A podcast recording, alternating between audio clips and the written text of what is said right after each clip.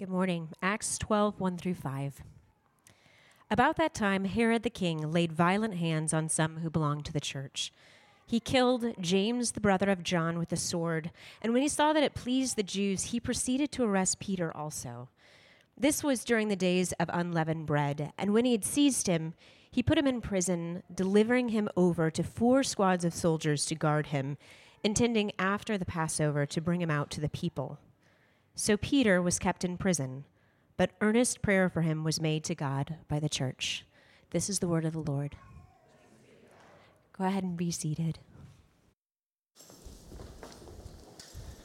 Well, let me say it again. Happy Father's Day to everyone. Um, today is the day where we pay tribute uh, to the Trinity of Ties, barbecue, and the cheesy joke, right? So, um, and uh, if you don't know me, my name is Gabe Coyle. I'm one of the pastors here. And being a dad with two kids and a third on the way, I know I get called on for all kinds of things, whether it's to be superhero and squish some bugs that are terrifying my kids, whether to assist with wiping. Um, you get your hands dirty as a dad uh, plenty of times, or I play the job of restoring, restoring justice. If Pinky has been stolen from Israel or Israel steals it from Ava, whatever is going on there. And then oftentimes I'm called to kiss wounds and so usher down healing from heaven, right? Like there, in other words, like my job description is when pain and chaos hit. I'm called to like take charge and bring peace. Um, but more often than I'd care to admit, and you don't have to tell dads to do this, it's kind of like a rite of passage. Dads, in the midst of chaos, instead of bringing peace, can often try to bring humor. Um, in those moments to bring wholeness, to bring peace. And listen, this is across generations, this is across cultures, this is just more often than not what dads painfully do. And I wanted to just highlight a couple uh, examples on where I've seen that. One, this is one of my favorites by uh, a dad and, her, and his kid. Uh, the kid texts, realized I still have your debit card in my wallet from Tuesday when I went to the grocery store. I'm sorry, how have you been buying things? I've been using your college savings, says dad.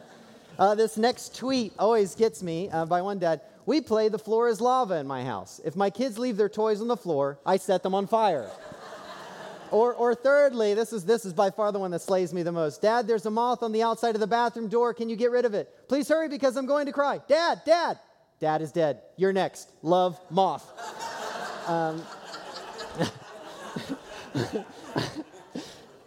that doesn't necessarily bring peace, but it sure is trying to bring humor and in many ways uh, this is joking nature of dads. But in all seriousness in all seriousness there are those moments right where where chaos seems to hit. You open your email and you get this crazy email. You open your door you step into your office and chaos hits. And what's one of the first things you, you think? Is like is anybody in charge of this? Like can someone take control? Or or, or, and, you, and you just reach out. Most, most psychologists now are highlighting that the first response we have as human beings isn't to fight, it isn't to fly, but it's to reach. And in so many moments of chaos and so many, like those atrocious moments of pain, there are so many times where even dads know better than to joke. Because listen, a moth is one thing. But just look around. I mean, I don't have to remind you of the news stories that have just happened in 2018. Here we are in June.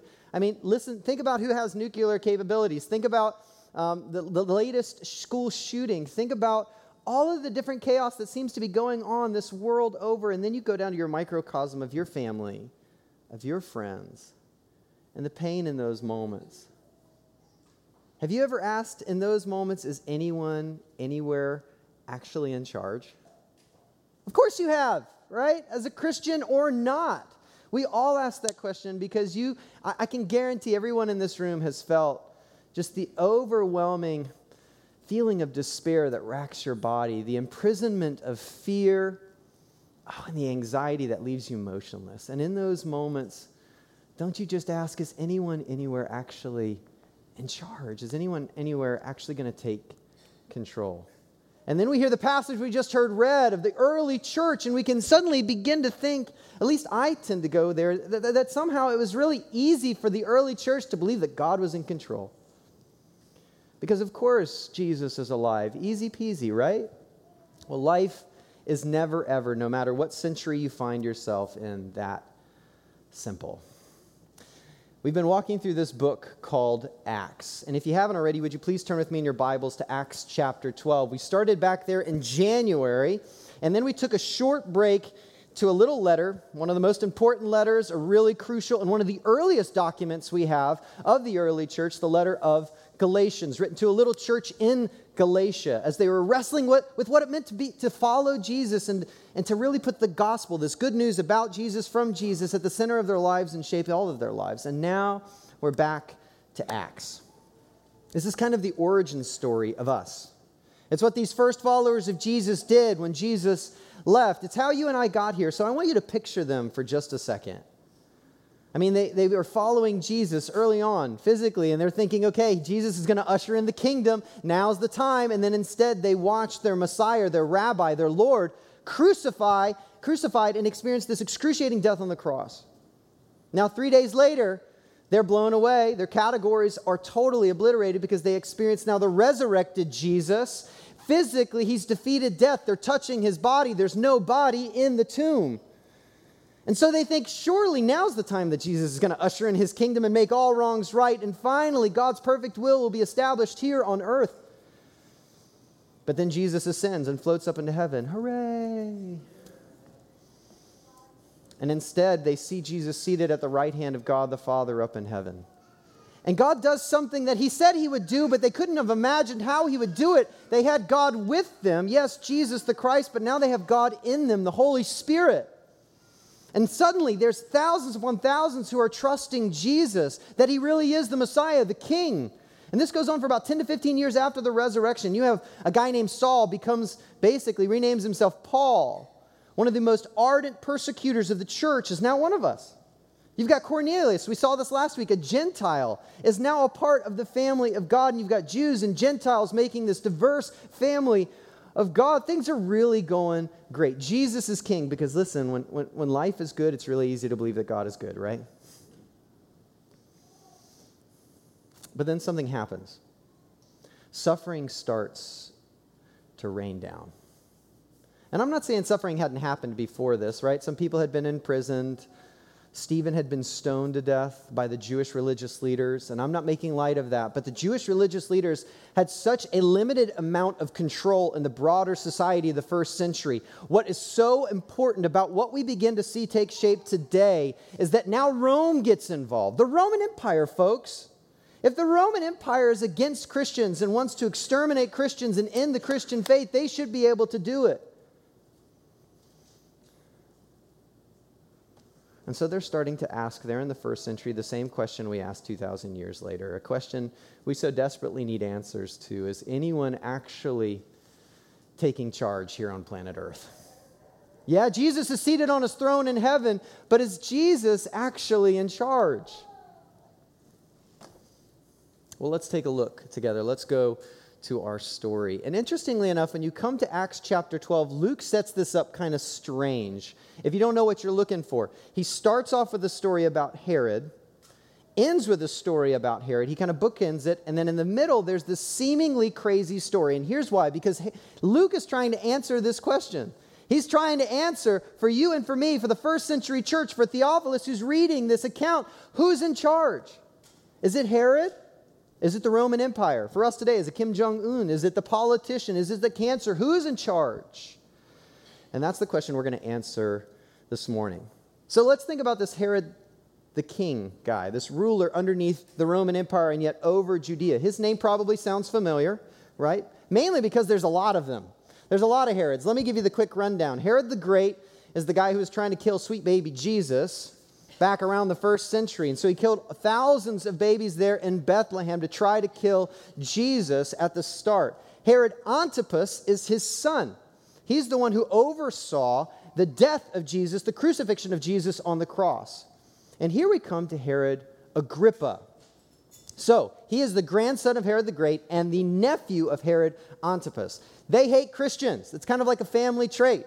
Herod the Great had tried. Herod um, Antipas, you know, had, had, finished the deal with Jesus, and now Herod Agrippa is trying to extinguish the whole movement. Now, look with me here Acts chapter 12, verses 1 and 2.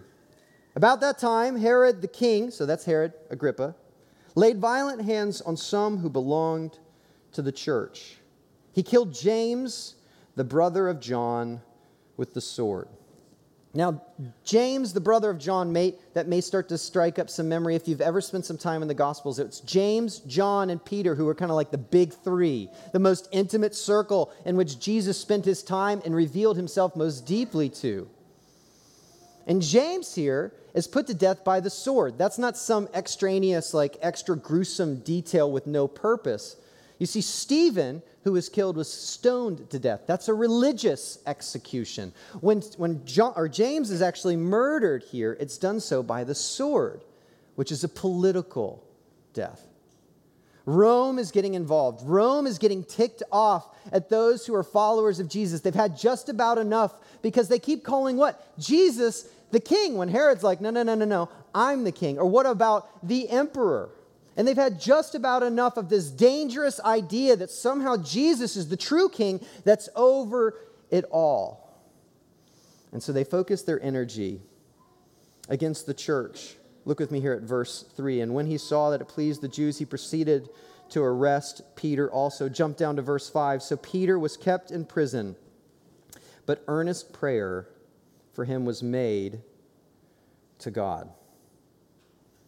Listen, folks, this should have been the end. Like, when you think about God's plan, it should have been over and done with.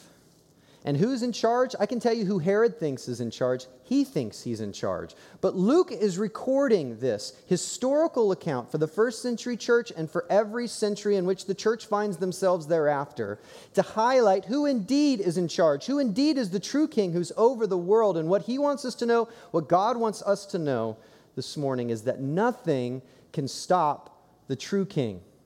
Nothing. Nothing can stop the true king. And there are three things, I think, that are the most common misconceptions that we have as followers of Jesus, or just people who are attempting to understand the Christian faith, that we so often think, oh man, if these things enter our lives, they can really detour God's plan. They can really stop what God's trying to do in the world, or we begin to question whether God's working at all. And so these three things, we see them brilliantly laid out in our text, and we're going to walk through them together. And the first is this we so often think that our suffering can stop him. But our suffering can't stop him. They can't stop the good purposes that God has in the world. Do you believe that? Isn't that what we start to see here and we're going to see played out in the rest of this text? I'm convinced that one of the greatest deficiencies that we have as the North American church, and most often specifically in the white North American church, is that when suffering comes, when pain breaks in, we feel like God has somehow ignored us or just doesn't care or has no power to actually engage in the world and his purposes. We lead fairly comfortable lives. And in the midst of that comfort, we forget. Comfort is one of the greatest catalysts to forgetfulness. And we begin to forget one, just how screwed up the world is and how broken it is because sin has entered the world. We forget that there is great opposition to what God is doing in the world, that the evil one is actually roaring and, and walking around like a roaring lion, seeking for whom he might devour. We forget that God isn't surprised by anything in the world. We forget that God can turn the most horrendous of situations and experiences in our life and somehow, by his divine power, make them beautiful. We forget. And in the midst of our forgetfulness, we either retaliate or we disengage. But I want you to hear this morning no matter what it is you're going through, no matter what suffering you may be experiencing, I want you to first understand that God will never make light of your suffering. God's not trying to mock your suffering. God's not trying to say you're a fool for even feeling pain or even focusing to some degree on your pain. No, no, no, no, no. We serve a king who has been crucified on a cross and who knows pain all too well. But not only that, we come to see that not only that, that God won't make light of our pain, but he will not be stopped by our suffering. And praise God for that, right? That even when our pain and our suffering begins to break into this world, and yet we are even promised to experience suffering when we follow Jesus because of just how broken the systems of this world are. That suffering, our pain, cannot stop God from accomplishing his good purposes in the world. Whether it's isolation you're feeling, or loneliness, or depression, or infertility, or, or even just the broken family system you feel like you grew up in, whatever it is, you need to rest assured that nothing can, nothing will stop the true king from caring about his divine purposes in the world that are so good and so rich. So let's get to the good part of the story, shall we? Um, let's go back here. Peter, we find him, he's imprisoned. He's waiting to die. That's not the good part of the story, but it's coming. You're like, wait a second, you really are masochistic. No, the, the good part of the story is that Peter's sitting there and he's, he's wrapped up in these chains, right? He's got a chain on each arm, two chains, not the, not the artist. Um, uh, two chains is in there with him. That, I don't. No, he's got two chains, and he's got a guard on his right and on his left.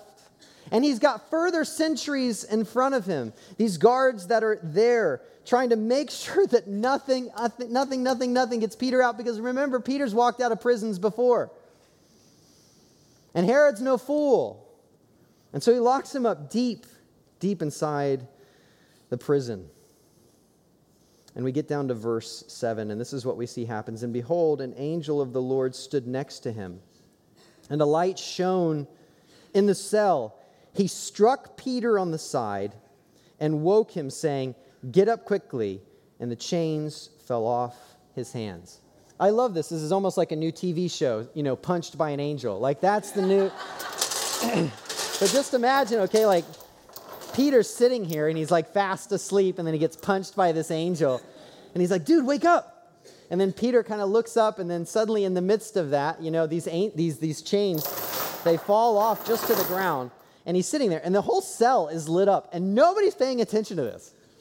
Do you get this? Like the light shone in the cell. Okay, it was dark. Now it's really bright. Chains hit the ground, and the angel's like, stand up you know, and I'm not going to walk around with you like that. You need to get dressed. And so, like, and then Peter's like, well, would you please turn around? Um, not really, but you got to imagine that's maybe what happens. And in that process, like, Peter doesn't even know what's going on. If you jump down here to verse 11, we see when Peter, or actually verse 9, and he, and he went out and followed him, and he did not know that what was being done by the angel was real but he thought he was seeing a vision, which is not surprising because just a couple chapters earlier, remember when he was there with Cornelius, he had this grand vision of God lowering a sheet, and he's like, okay, this whole place is lit up, the chains fell, I'm getting dressed, and I'm following this angel out of the prison. And they go out of the prison, and jump down to verse 11. When Peter came to himself, he said, Now I am sure that the Lord has sent his angel and rescued me from the hand of Herod and from all that the Jewish people were expecting. In other words, expecting to murder him. And he comes out of the prison and he's utterly shaken by what happened. He doesn't even believe it at first, which I think is just really fascinating. And he finally finds himself free with this amazing story of being punched by an angel, and he makes his way to John Mark Mama's house, where all of these folks, like these Christians, are hanging out. Probably better to say hiding out. And they're praying for Peter. And I love what happens next because this servant girl, Rhoda, bless her heart, she gets so excited. She hears Peter knocking on the door, and she goes out to meet him. And then this is what this is what happens. Recognizing Peter's voice in her joy, she did not open the gate but ran back in and reported that Peter was standing at the gate. Like, and Peter's like, wait a second, hey, uh, I know you're excited, but can someone please? And by the time she gets to the group, look what, look, look what happens yet next. They said to her, You are out of your mind. But she kept ex- insisting that it was so, and they kept saying, It is his angel. So I want you to get this, okay? So the church, the church is there gathered, and they're praying for Peter. Like all these folks are there, and they're like, Lord Jesus, you're seated on your throne. You're capable of delivering Peter. We love this guy. We know you're doing great work. Wait, what, Rhoda? No, leave us alone. Rhoda, we're praying, all right? Like we've got some really important things to do. You're crazy. And God, we know that you can deliver. you can deliver. You can do amazing, amazing work in your name. Rhoda, like seriously, if you bother us with this again, like it's just a ghost, Rhoda. Like it's not even. It's just an this, this girl's going crazy, everybody. Let's just pray. And, and you know, God, we just know you're able. In Jesus' name. Oh, yes, your glorious name. Amen. Amen. No, after, like, they're, they're consistently just like totally disbelieving what Rhoda is saying to them. And in the midst of all of this, can you, can you really blame them? In the midst of all of this, because listen, prayer is a bit tricky, isn't it? Think about this. Like they prayed for James. They prayed for James, the brother of John, to be released, and he died. But here they are praying for Peter. And, and prayer is a bit mysterious in that, yes, God said no to James and he said yes to Peter. And so I want you to hear from me this morning if anybody ever says, well, if you just prayed with enough faith, then your prayers would be answered. They don't get what God's doing in the world. Because you know, the only other place that this word that we find there in, uh, in verse 5, actually, these two words, earnest prayer, show up, it's in Luke 24. Same author of Acts, Luke. And you know where it is? It's Jesus in the Garden of Gethsemane. Jesus prays with utter earnesty in prayer, so much that he begins to sweat blood. And you know what his request is? Oh, may this cup pass from me. Three times over. And what does Jesus hear? No. Jesus, would anybody say he didn't have enough faith? Jesus heard no. When they prayed for James, they heard no. But when they prayed for Peter, God said yes. and this is the mystery of what God is doing. And what I love about this story is just how unbelievable it is. It's so unbelievable that nobody in the story actually believes it's happening, which gives me a lot of a lot of comfort. Like, and I know this feels far fetched. Like Peter's in prison, the chains just fall off, an angel walks him out. He says, "Open sesame," and the gate opens. You know, like, and they get there. And like, no, Peter doesn't believe it. Rhoda barely believes it, and everybody praying doesn't believe it. And that what's that's what's so fascinating to me. That's what makes it so believable is that you just don't make this stuff up. Especially if you're trying to start up a fictional movement based upon a quote unquote legend. Who's going to write this up and say, I know what we're going to get followers with? We're going to get a story that nobody believes in the text. It's going to feel far fetched to everybody in the first century.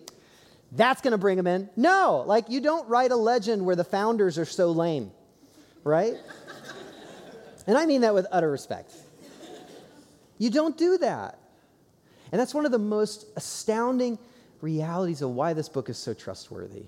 Because Luke isn't trying to be convincing, he's seeking to convey history, what happened. And he's like, whether you believe it or not, that's just what happened. I know this feels far fetched, but this is what happened. And this is how God's working in the world. And so uh, while we've been having this whole conversation, poor Peter's still standing out at the gate, still knocking, like, guys. And then you get down to verse 16, and when they opened, finally, they saw Peter and they were amazed. You see, nothing, nothing can stop the true king. Not even our weakness.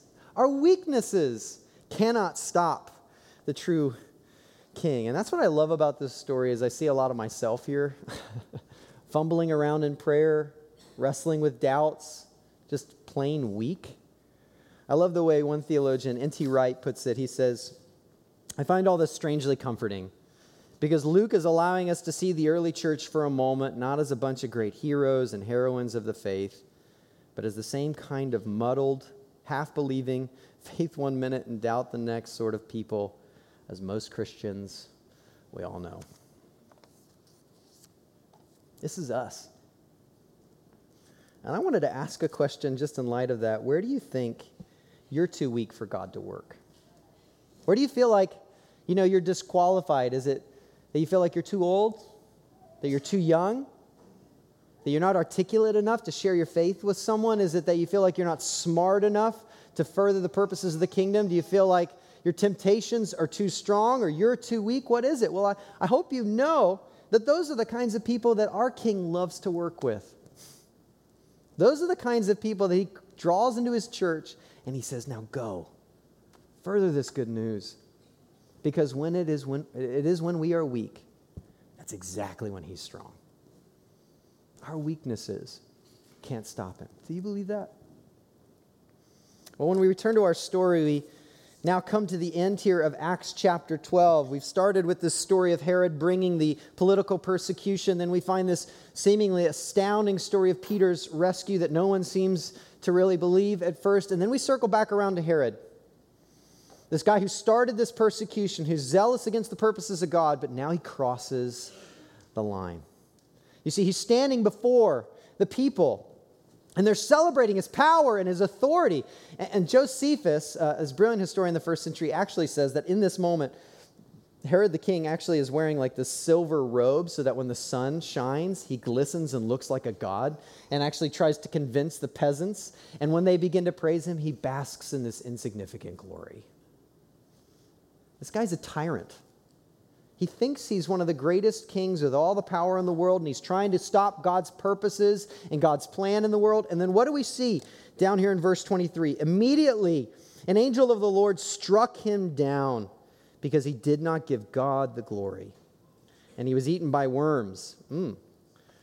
The early worm gets the king. Um, and breathed. I told you, cheesy jokes. Uh, and breathed his last. Nothing can stop the true king. Absolutely nothing can stop the true king. Especially when it comes when we think of our suffering Actually, God leverages that to further his purposes. Not that he delights in our pain, but nothing can stop him. Our weaknesses and our inadequacies can't stop him. And listen, folks, our earthly kingdoms can't stop him either. No matter who's in control, whether it's Herod who thinks he's in control and can take charge, whether it's the Romans, whether it's the United States and our politicians, whether it's terrorists, whatever it is, what is the most powerful thing you can think of outside of God. Nothing, nothing comes to compare. Nothing is a match or can ever seek to undo or outdo God. And that's what we come to see. Nothing can stop the true king. Absolutely nothing. And the church experiencing this persecution at the very beginning with all the power of Rome against this little fledgling community at the start what do we see happens after this persecution begins? Look at verse 24. But the word of God increased and multiplied. Herod is struck down with all of his authority, and yet the word of God continues to go out. Nothing can stop the true king. And this, isn't this what Jesus promised back in Matthew 16? that not even the gates of Hades itself will be able to stop the movement of what God is doing in and through his church through the proclamation of the gospel, but it will continue to go forth no matter the greatness of the power that's proclaimed here this side of heaven. And this is really a turning point in the book of Acts. Because God is sending his people not just to Jerusalem, not just to Judea, not just to Samaria, which is where the early workings so far have predominantly been. But at this point of persecution, instead of extinguishing the church, it becomes a catalyst now for the church to scatter to the ends of the world and proclaim the gospel to every nook and cranny, wherever there are people who are longing for him. And nothing can stop the church and what God is doing through the church.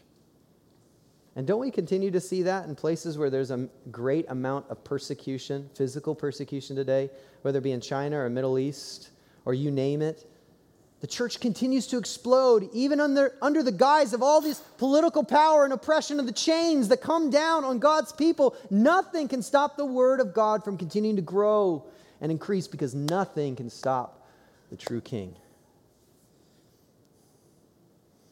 And if nothing can stop him, what are we supposed to do? Like, if you believe this, and, and even if you want to believe this and you want to begin to revolve your life around it, if nothing can stop him, what do we do? We join him. And how do we do that? It's right here in the text through earnest prayer. And I know what some of you are thinking, like, okay, Gabe, that sounds a bit churchy and a little anticlimactic. Great. Um, no, but in all seriousness, that's what we see God's people doing when they're living in light of Jesus seated on the throne. They go to him with earnest prayer. Because here's the reality whenever chaos hits, we talked about this at the beginning, you're going to reach out to someone. Whenever chaos hits, you're going to pray to something.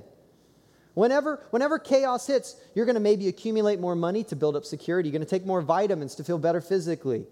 You're going to drown your sorrows in alcohol or entertain yourself away with distraction. But whatever it is, you're going to find and pursue something to help bring, chaos, bring that chaos into peace. Why not turn to Him? To the one whom nothing can stop him from accomplishing his purposes. And why don't you turn to Him with earnest prayer? What's earnest prayer? Earnest prayer is extraordinary, united, and prevailing prayer. It's extraordinary in that here in the text, you see that this is above and beyond how they normally pray. This wasn't like a part of their normal rhythms. They gathered together for a unique situation because of the intensity of the persecution at that particular moment. Extraordinary means just something beyond what you're already doing. It's united. And that they're not just praying alone, but they're trying to get as many people to pray the same thing. You see this? There's, there's beauty in the church coming together underneath the authority of Jesus and asking God to intervene. That's why we have prayer cards, because we as pastors love to convene together and to pray for you and with you. It's why we have a prayer group who meets at 8:30 in the morning on Sundays to pray for the church and the, the good, the common good of our city. When was the last time you just got together some friends or family and you prayed for the purposes of God in the world? It's united. And then lastly, it's prevailing. It's prevailing. That just means he doesn't stop. If you notice here in the text, they're praying for Peter as soon as he's arrested, and he's not freed until basically the 11th hour, the night before he is to be murdered. And they knew James had died, but they keep praying for Peter. You don't know how this is all going to work out, but you keep praying. You prevail in prayer. Because one thing is true that God works through the prayers of his people. We may not always like his timing or his answer, but he works through the prayers of his people. Earnest prayer is extraordinary, united, and prevailing prayer. And listen, I don't know. I don't know what chains um, you came in with this morning. I don't know what sort of fears are locking you up inside.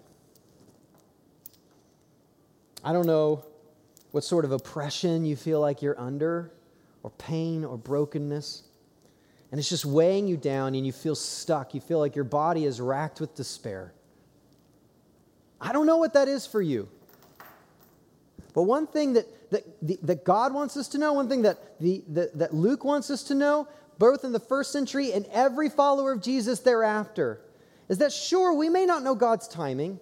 Sure, we may not know God's perfect plan, but we know his character and we know his capabilities. And we know that in those moments where we feel utterly imprisoned by whatever it is that's in our lives, God can have those chains hit the floor. He can, and He will.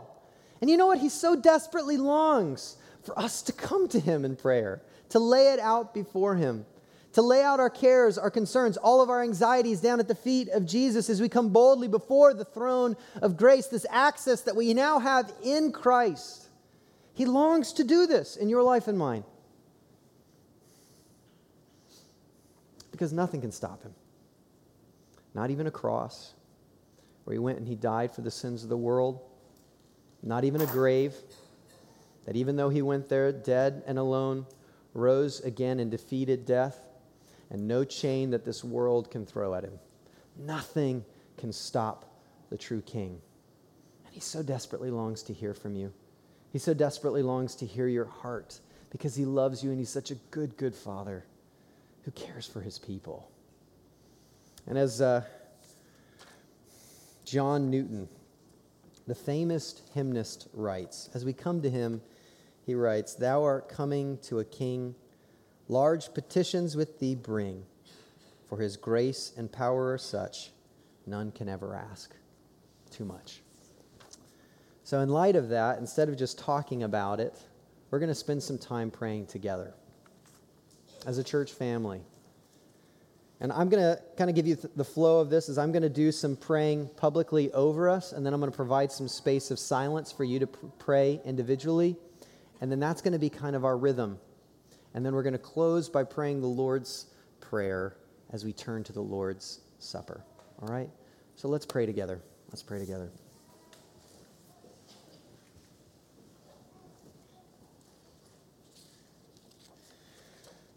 Lord Jesus, you are our King. Not our problems, not our fears, not our rulers, not our inadequacy and failure. You are our King, and nothing can stop you. We believe together, not even our suffering can stop you. But it hurts. We're so often overwhelmed and afraid. So in this moment, we give our heartache to you. So, church, tell your king what those things are and give them to him now.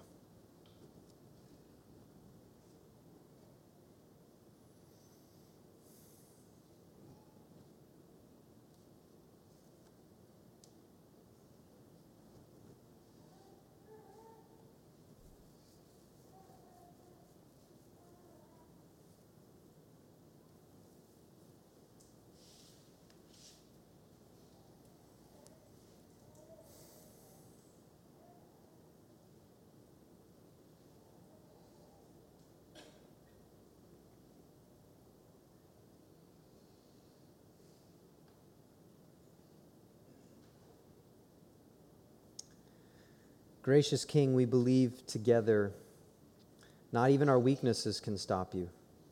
And we are so weak. Our doubts, our fears, our inadequacies and our inadequacies and our sins. Yet by your grace, none of it disqualifies us. Instead, use those things to change us and make us beautiful. And so, church, tell your king where you feel weak, where you need help give those things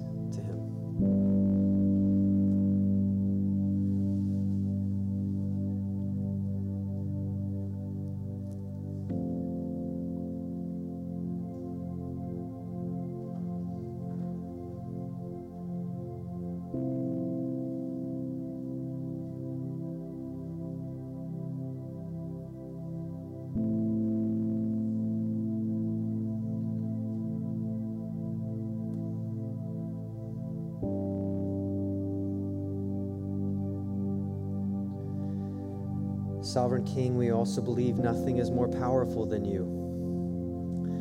Not our little kingdom in the United States, not our rulers, not the powers of this world around us, for nothing compares to your sovereignty. And so we pray for our brothers and sisters around the world who endure such great persecution, such intense physical, emotional, and mental suffering in the midst of fragmented families, death, and torture. Help our brothers and sisters. And please help us here. So, church, confess your fears, pray for Christians who are persecuted, and pray for our world. Do that now.